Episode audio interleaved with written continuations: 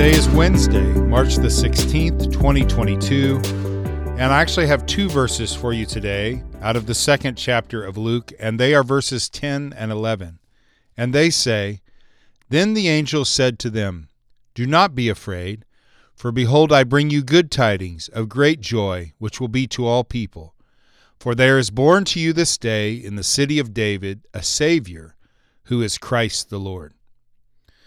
It is kind of sad that we seem to only focus on the birth of Jesus around the Christmas time, from Thanksgiving, the day after Thanksgiving, and then usually up till the 25th of December is when we devote and focus on the birth of Jesus Christ.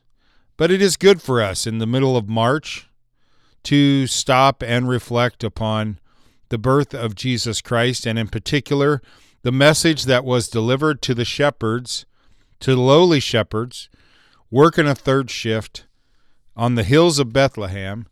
They were the first people to hear about the birth of Jesus. And the angel said to them, Don't be afraid.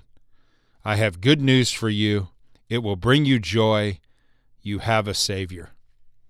And that is really something that can bring us joy as we think of our lives here in 2022, but the message that the angels brought is the same thing that should encourage us in the time that we're living in now. The world wants us to live in fear. God wants us to live in confidence and not be afraid and live in faith. And we have some good news. And the good news that we have is that the Savior has come.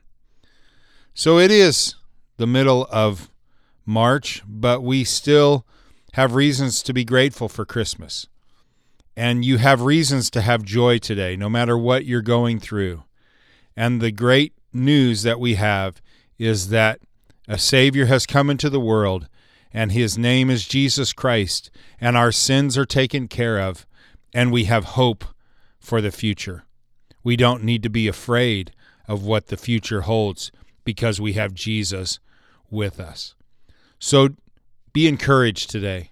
Be encouraged about the Christmas story, even in the middle of March. Lord, we thank you for coming to this earth. We thank you for giving us hope for our sin problem. We are grateful for what you've done for us. Help it to show in our hope, help it to show in our joy. May we bring glory to you with our lives, we pray in your name, Jesus. Amen. Have a great Wednesday, everybody. I'll talk to you tomorrow.